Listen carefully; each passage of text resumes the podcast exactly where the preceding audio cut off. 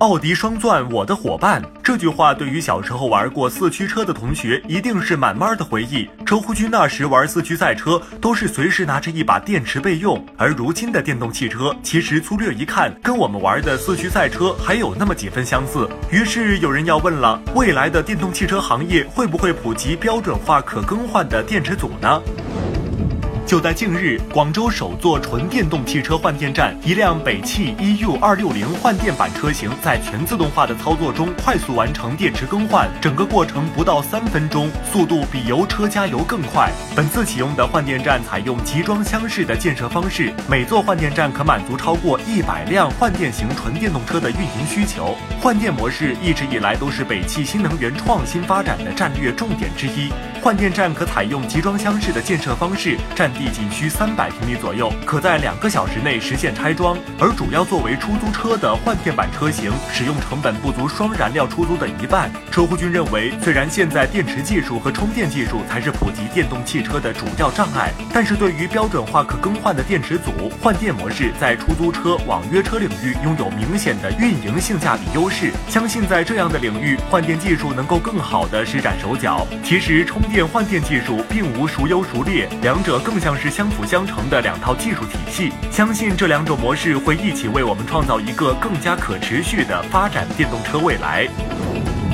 昨天，小鹏汽车与郑州海马合作的首款量产车型小鹏汽车极客版在郑州下线。据悉，小鹏汽车极客版会在今年小规模量产，并在明年推出2.0版本。下线仪式上，何小鹏以小鹏汽车董事长的身份首次公开亮相。新车将搭载来自京晋电机厂的电动机，最大功率为140千瓦。新车将提供两驱及四驱两种版本，零至一百公里加速时间分别为7.9秒和5.8秒，最大续航里程为三百公里。设计方面，小鹏极客版缺少了一些 Beta 版上的科技感气息，前大灯造型和轮毂细节更量产化，尾部造型更加圆润等等。不过，此次发布的小鹏汽车1.0版量产车并不会大规模对公众销售，主要面向极客们。未来进行硬件迭代的2.0版本才是他们的拳头产品。内饰最大的亮点在于中控引人注目的15.6英寸触控式液晶显示屏，像特斯拉一样集成了车内大部分功能的控制，兼具导航、音乐、蓝牙电话等智能娱乐系统，还可安装小鹏官方安全验证的各种应用。